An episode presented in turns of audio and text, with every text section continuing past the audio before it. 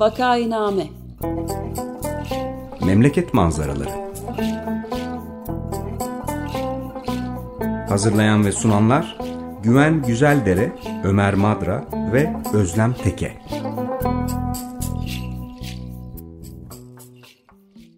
Günaydın, Vakainame'ye hoş geldiniz. Burası 95 FM Açık Radyo. Vakaynameyi Ömer Madra, Özlem Teke ve ben Güven Güzeldere birlikte hazırlayıp sunuyoruz. Bugün Özlem Teke bizimle değil. Bugün konuğumuz akademisyen, e, yazar, e, radyo ve televizyon yapımcısı ve eğitmen Profesör Murat Gülsoy. Hoş geldin Murat. Hoş bulduk. Merhaba Murat, hoş geldin. Merhaba, hoş bulduk. Şimdi bugün Özlem Hanım aramızda olmadığı için e, Murat'ın tanıtımını ben yapayım. Gerçi Murat Gülsoy herkes tanıyor ama e, Boğaziçi Üniversitesi'nde mühendislik ve psikoloji eğitimi e, gördükten sonra İstanbul Teknik Üniversitesi'nde biyomedikal mühendisliği alanında doktorasını tamamlayıp 1993 yılından beri Boğaziçi Üniversitesi'nde öğretim üyesi olarak çalışmaktaydı. E, biyomedikal Mühendisliği Enstitüsü'nde lazerlerin tıptaki uygulamaları üzerine araştırmalar yaptı. Bunun yanı sıra pek çok başka işte yaptı aslında. Mesela Boğaziçi Üniversitesi Yayın Evi'nin yayın kurulu başkanlığını yaptı ve yayın evini gerçekten e, birkaç e, aşama ileriye taşıdı. 2014 yılından 2023 yılına kadar yani bu yıla kadar Boğaziçi Üniversitesi Nazım Hikmet Kültür e, ve Sanat Araştırma Merkezi Müdürlüğü'nü yürüttü. E, bu e, merkezde pek çok e, etkinlikte e, bulundu. E, ama Murat Gülsoy'u aynı zamanda öykücü, romancı, deneme ve eleştiri e, yazarı olarak da tanıyoruz. E, 1992 yılından itibaren 10 sene boyunca çıkardığı Hayalet Gemi diye bir e, efsane olmuş bir e, dergi var. E, o zamanlarda e, bu dergiyi okuyanlar hiç unutmaz. Aynı zamanda e, hem Açık Radyo'da programcılık yaptı, TRT2'de e, pek çok kültür sanat programı yaptı. E, bir sürü ödülü var edebiyat alanında. Sait Faik Hikaye e, ödülü, Yunus Nadi Roman e, ödülü, Notre Dame de Sion e, ödülü, Sedat Simavi Edebiyat e, ödülü gibi.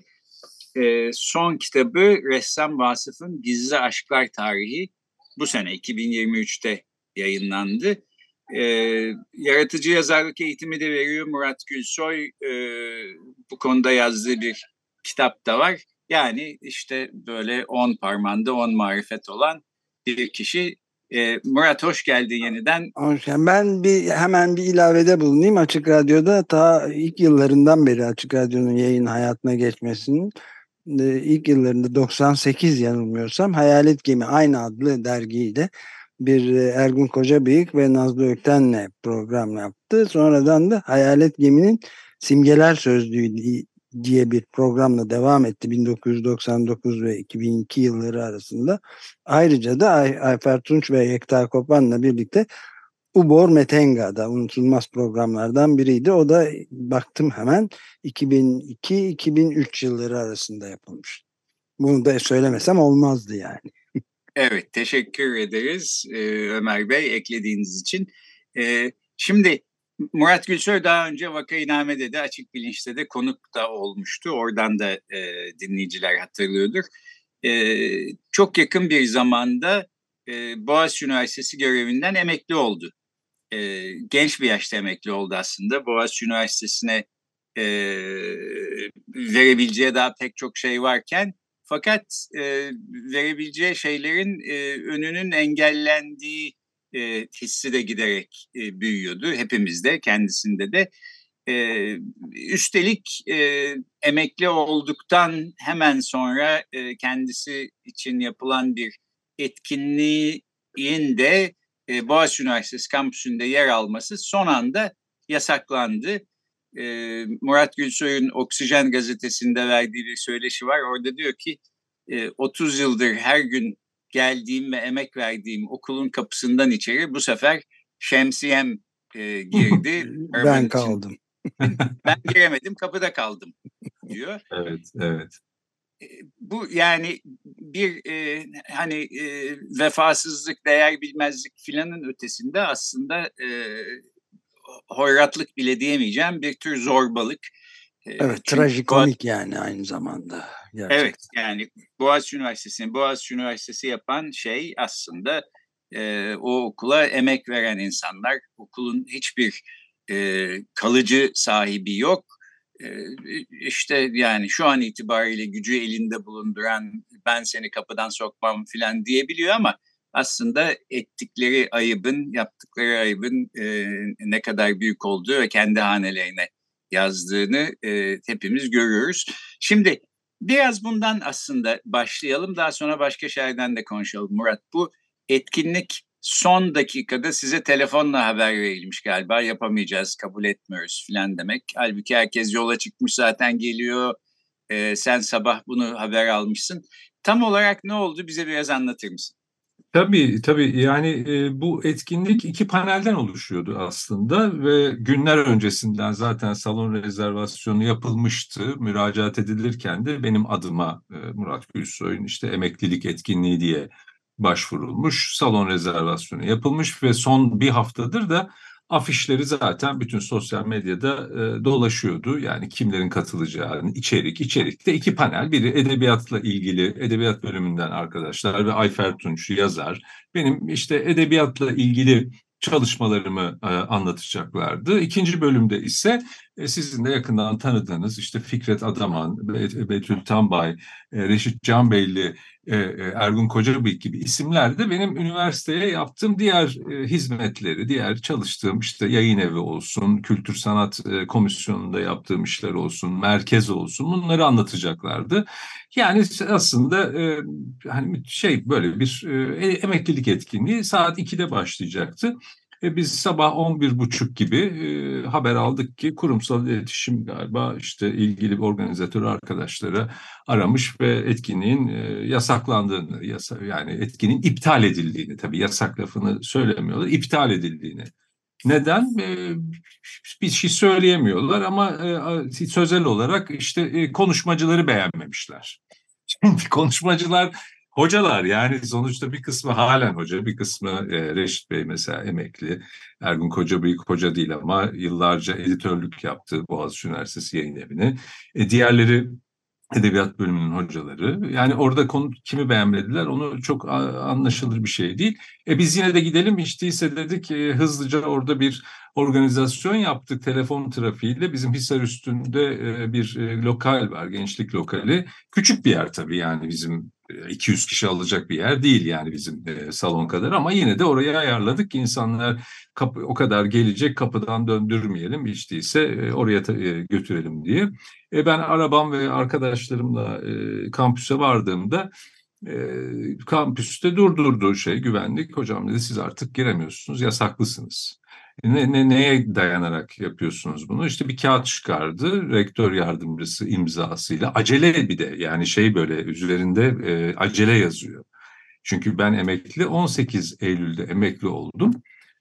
Yani o cuma değil, yani perşembeye kadar gayet yine ben kütüphaneye gidiyorum, e, giriyorum, çıkıyorum. E, e, kimsenin bana bir dur dediği yoktu. Yani bu etkinliğe kadar öyle bir durum yoktu. Dedi yasaklı, biz de o kağıdı aldık, bir tutanak tuttuk. E, kağıtta da şey yazıyor.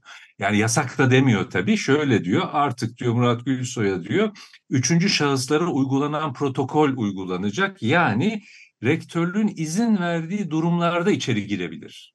Yani default'u içeri giremez. Artık giremez. Yani benim gidip rektöre e, e, izin almam lazım ki ben işte benim e, işte maaşımın yattığı banka içeride, benim sağlık e, şeyim e, e, aile sağlık birimim, e, aile hekimim içeride. Bunlara ulaşabilmem için benim özel izin almam gerekiyor. Tabii bu e, çok saçma bir şey. E, kapıda kaldık. Tabii arkadaşlarım arabamla girdiler. O sırada yağmur başladı. Şemsiye gitti dedim orada. Şimdi geliyorlar, öğrenciler geliyor. Benim okurlarım geliyor, meslektaşlar geliyor ve kapıda bekliyoruz. Yağmur yağıyor. Böyle bir trajik bir durum, e, dramatik bir durum. Ben de insanların moralini de çok da bozmak da istemiyorum. Hani e, espri yapıyorum falan filan ama içimden de şunu düşünüyorum. Yani giremiyorum içeriye. Ben buraya 1984 yılında yani üniversite sınavında yani Türkiye beşincisi olarak girmiştim.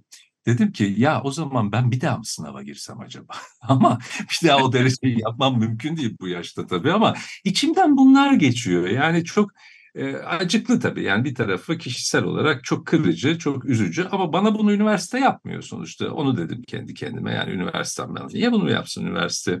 hocalardan, öğrencilerden, idari personelden oluşan üniversitenin beni sevdiğini biliyorum.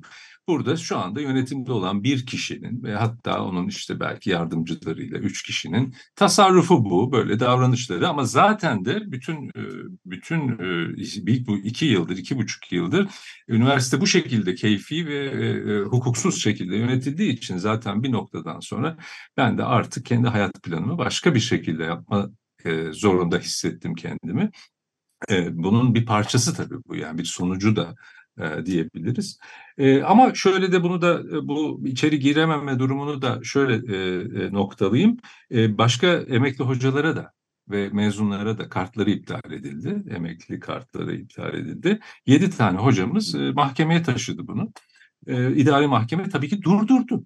Çünkü yani e, hukukta böyle bir e, belirsiz bir müeyyide yani belirsiz bir sürecin sonunda bir şey yasaklayamazsınız. Önceden kuralların tanımlanmış olması lazım. O kartın neden iptal ettiğiniz yazılı olmaz. Yani böyle bir yas yasal değil yaptığınız işte dedi. Yürütmeyi durdurdu aslında biz biliyorduk yürütmeyi durdurduğunu. Fakat biliyorsunuz o evrakların e, üniversiteye ulaşması işte yedi günlük işte bir takım itiraz süreleri falan filan e, o gün e, bunu görmezden geldi herhalde rektörlük e, ve 4 Ekim'de yani aradan 4-5 gün geçtikten sonra rektör imzasıyla o yedi hoca yasaklı yedi hocanın kartı tekrar aktif hale getirildi. Onlar artık girebiliyorlar içeriye. Ama tabii biliyorsunuz hukukta kişisel her şey. Dolayısıyla o yedi hocanınki açıldı ama ama diğer birçok mezunun e, ya da başka emekli hocaların açılıp açılmadığını bilmiyorum. Muhtemelen açılmadı. E, ben de müracaatımı yaptım bu durumu üniversite düzeltsin bir an önce diye. Eğer düzeltmezlerse ben de mahkemeye başvuracağım. E, herhalde mahkemede e, aklı selim bir karar verecek. Yani e, durum bu. Yani ama o gün orada e, kampüste bunu yaptırtmamış oldular. E, ama yapılmış olsaydı ne olacaktı? Yapılmış olsaydı duygusal anlar yaşanacaktı. İşte orada güzel bir gün geçirecektik.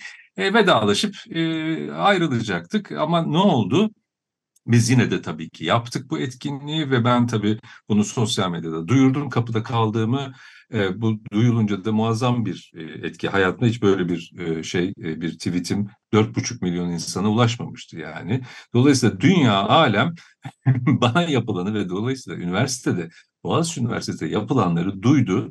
E, işte gazete Oksijen'e de onu söyledim. Normal şartlarda siz gelip benimle röportaj yapar mıydınız emekli oldum diye? Yani ne, kamuoyunu meşgul edecek bir şey değil.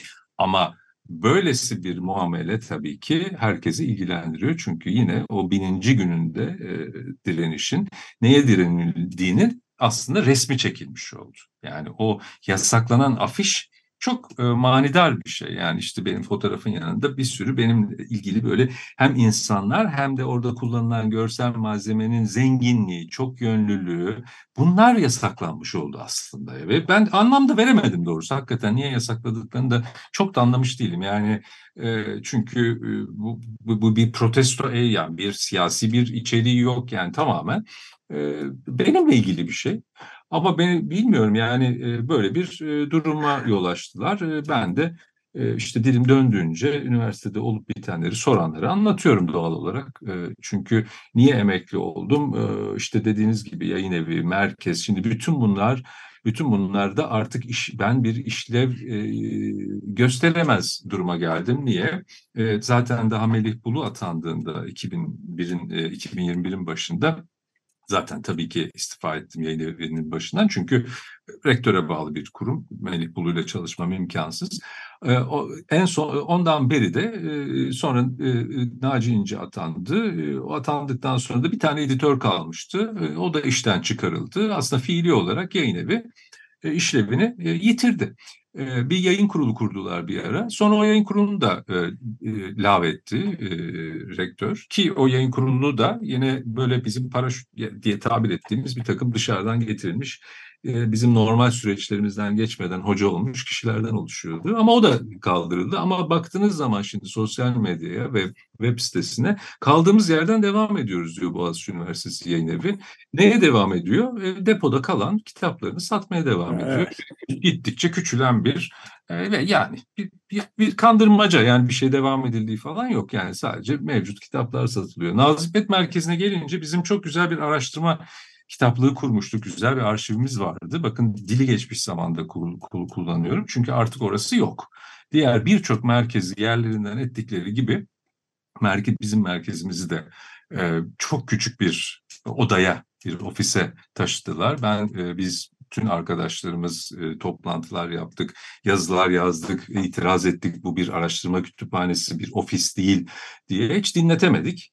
E, ve taşıdık Mayıs'ta yani seçimden sonra hemen e, bizi oradan çıkardılar Güney Kampüs'ten. E, kuzeydeki o küçük odaya sığıştırdık. İşte arşivimizi başka hocaların ofislerine kaldırdık, korumaya aldık. Yani yapabileceğimiz başka bir şey yok çünkü elimizdeki bütün imkanlar bu şekilde gittikçe e, yani benim için e, yolun sonuydu ama e, tabii ki üniversitede kalan hocalarımız elbette ki üniversitenin yok olmaması için uğraşıyorlar. Yani yarın öbür gün tekrar bir restorasyon olacaksa onlar sayesinde olacak. Onlar o, da ayrı bir konu. Ama e, çok büyük de hasarlar veriliyor ve böyle bir anormallik yaşanıyor ve bunu normalleştirmeye çalışılıyor. Yani Türkiye'de genel olarak zaten böyle bir durum da var. Hani ben şöyle bir başlıklara çıkardım. Yani akıl durdurucu bir şey. Yani mesela kulüpler biliyorsunuz ne kadar efsanevi bir şeydir Boğaziçi'nin kulüpleri. Yani benim mesela Boğaziçi'ni tercih etmemde en büyük neden 1980'lerde bütün üniversitelerde işte asker, polis e, büyük bir baskı altında almışken öğrencileri Boğaziçi'nde öğrenciler rahat rahat sinema kulübü, tiyatro kulübü istediklerini yapıyorlar. Özgür bir ortam vardı görece olarak. E ben de o yüzden seçmiştim. Şimdi o birinci erkek yurdu diye bilinen aslında ilk kurulan işte Hamlin Hall'un altındaki o kulüp odaları boşaltıldı. Oralar yatakhane yapıldı. E, kulüp e, odaları şeye gönderildi. Eskiden Mezunlar Derneği'nin olduğu yere. Çünkü Mezunlar Derneği de üniversiteden çıkarıldı. Yani bu bir anormallik. Yani mezunlar çıkarılıyor. Mezuniyet töreni yapılmıyor. Genel mezuniyet töreni ki Ömer Bey de hatırlar kendisi de e, konuşmacı olmuştu. Yani o büyük üniversitelerin en önemli etkinliklerinden bir tanesidir. Bütün veliler, öğrenciler, hocalar bir araya gelirler ve bir, bir yılı daha bitirirken birçok orada mesaj verirler, vedalaşırlar. Artık o yapılamıyor. Evet. Niye? Bir sebebi yok. Yani belirgin bir sebebi yok. Ee, ben de bir iki şey ilave edebilir miyim izninizle? Araya girip bir tanesi bir kere bu etkinliğin e, afişine bakınca yani şeyde gazete Oksijen'de İlke Gürsoy'un seninle yaptığı mülakatta e, çok net bir şey söylüyorsun. Etkinliğin afişine basınca neyin yasaklandığını, nasıl bir rengin yok olduğunu fark edebilirsiniz diyorsunuz. Ben de zaten da o etkinlik hakkında konuştuğumuzda seninle de e, çok e, gelmek istemiş fakat e, başka bir şehirde olduğum için gelememiş olduğumu düşünüyordum. Yani Boğaz içinde 30 yıl Murat Gülsoy'la bilim, sanat ve edebiyat. Yani bundan başka ne konuşulabilir zaten bir etkinlikte. Yani gerçekten rengarenk bir şeyin yok olduğunu fark edebiliyoruz. Benimkine ilaveten. Ve üniversitede oksijen de kampüse alınmama üzerine ve etkinliğin iptal edilmesi kararını Boğaziçi Üniversitesi yönetimine sormuş. Ve yönetim de yasak değil kampüse girmesi Murat Bey'in. Emekli olduğundan ve yarı zamanlı olarak da ders vermediğinden kampüse girmesi üçüncü kişilerin tabi olduğu kurallara bağlı. Biraz önce senin de dolaylı olarak bahsettiğin gibi. Bu sebeple kampüse giriş yapmadan önce rektörlüğe bilgi vermesi ve onay alması gerekiyordu. Bu durumda başka hocalarımız da var. E, prosedüre uygun davranarak kampüse girebiliyorlar. Etkinlikle ilgili de rektörlüğe hiçbir detay verilmediği için yapılması onaylanmadı diye hakikaten trajikomik bir açıklama yapmış. Evet, bu, ne diyeceğimi bu, bilemiyorum yani. Bu çok önemli. Bu son mesela detay verilmedi meselesi aslında bütün etkinlikler bir şekilde denetlenmeye çalışılıyor. Yani bir salon rezerve ettiğiniz zaman size kim gelecek? Ne konuşulacak? Bu detayları istiyoruz falan diyorlar. Bu Boğaziçi Üniversitesi geleneğinde olan bir şey değil. Böyle bir şey hiçbir üniversitede bence olmaması gereken bir şey zaten. E, çünkü orada ne konuşulacak ki zaten? Ya bilim, sanat, kültür zaten yani gelen insanlar da bunları konuşacak. Bilim, sanat, edebiyat ve kültür bundan başka bir konu mu var dünyada? Ne konuşacağız yani şu anda yani bütün e, o, o, afişler bile kampüste mesela siz bir akademik etkinlik yapacaksınız. Gidip onaylatmadığınız zaman üzerine mühür vurulmadığı zaman e, güvenlik görevlileri onları topluyorlar.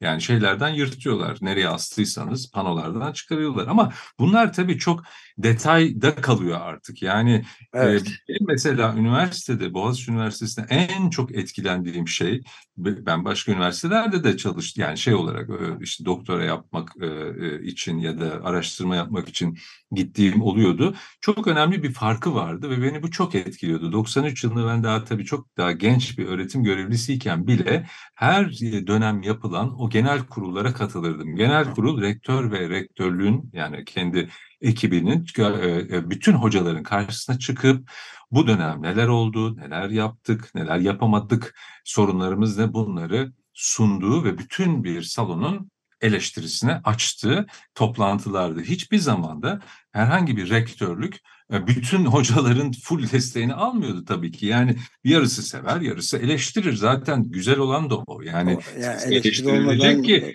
e, tabii yani, yani Senato da öyle. Bir senato toplantıları sürekli düzenli olarak yapılırdı. Şimdi bun, bunlar mesela genel kurul zaten bir daha yapılmadı. Yani böyle bir şey yapılmıyor.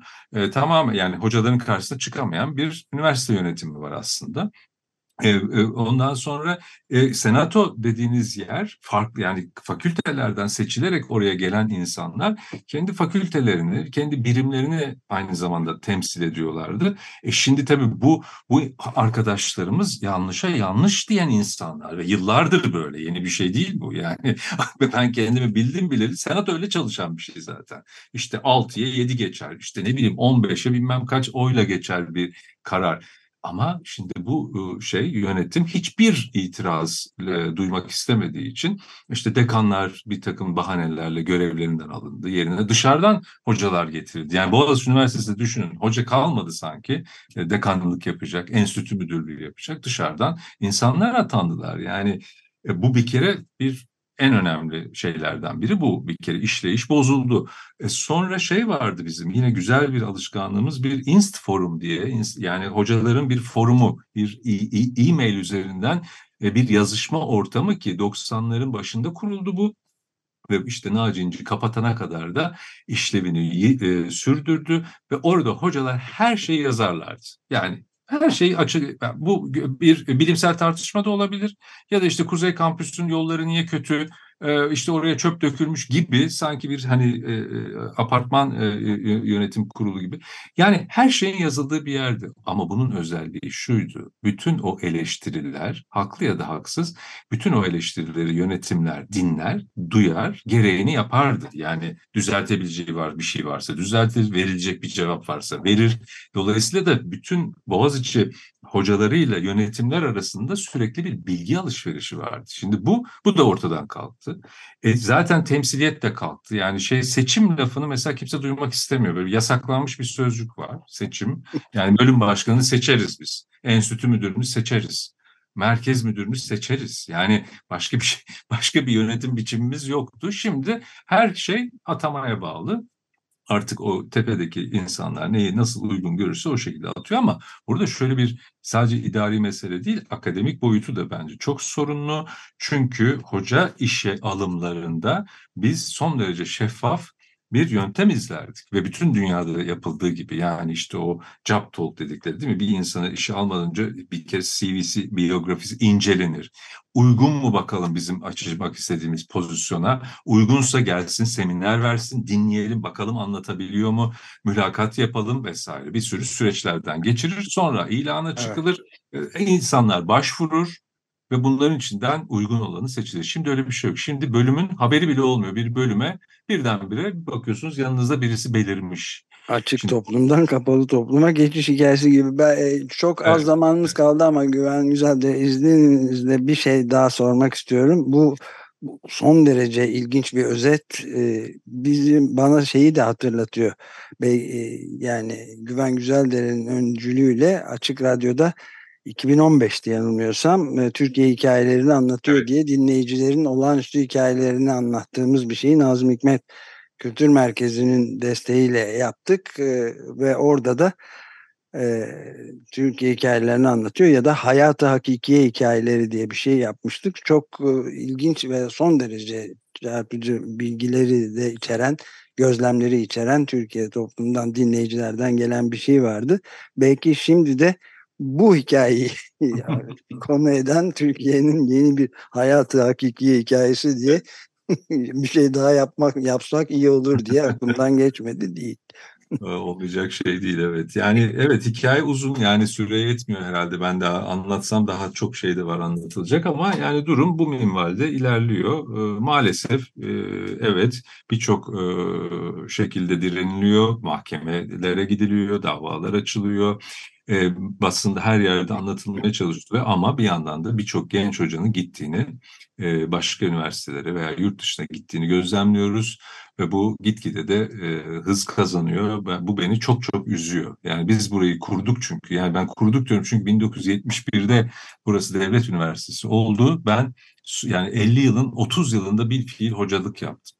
39 yılım orada geçti. Dolayısıyla hani bu kadarını söyleyebilecek hakkım var diye düşünüyorum. Kesinlikle. Evet.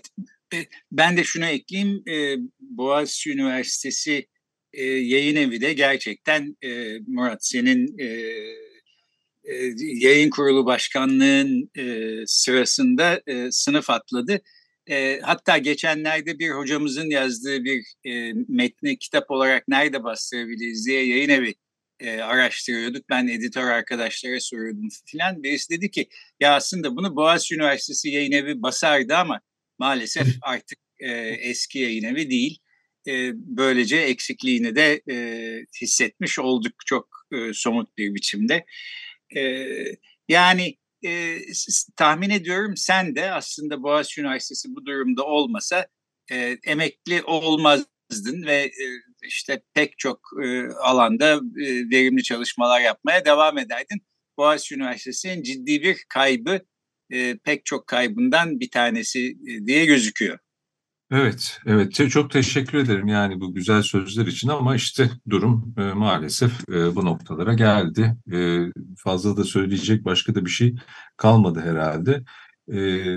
Umarım geçici olur. Yani benim üzüldüğüm Türkiye'de şöyle bir gelenek oluştu. Bir yönetim değişti mi eski yönetimin yaptığı her şeyi yıkıp baştan başka bir şey yapmak ya da hiç başka yerine bir şey koymamak gibi bir gelenek oluştu. Hani insan hani bakış açısı farklıdır. Yani yayın evi özelinde konuşuyorum. Hani bu kitapları başka kitap basarsın seçtiyse ama bu böyle bir durum da yok yani. Yerine de konulmuyor. Ee, Ama o, bin gündür de mücadele devam, devam ediyor. E, tabii ki ediyor. Yani elbette ki bunlara biz evet diyemeyiz zaten. O yüzden de hepimizin kendi üslubunca bu hayırı e, vazgeçmiyoruzu söyleme biçimi var. E, ben de elimden geldiğince bunu söylemeye çalışıyorum. Evet yani seni aslında zorbalıkla okulun kapısından içeri sokmayan şu anda insanlar da e, ezelebed üniversitenin e, kontrolünü ellerinde bulunduramayacaklar. Bu da çok açık. Ama bulundurdukları müddetçe işte bunun cefasını e, çekiyoruz. Bu da bir gerçek. E, peki böylece bitirelim. E, müsaadenizle zamanımızın sonuna geldik. Bugün e, konuğumuz akademisyen, yazar ve eğitmen e, Profesör Murat Gülsoy'du. Çok teşekkür ediyoruz Murat. Çok ben teşekkürler teşekkür Murat. Sağ olun. Sağ olun.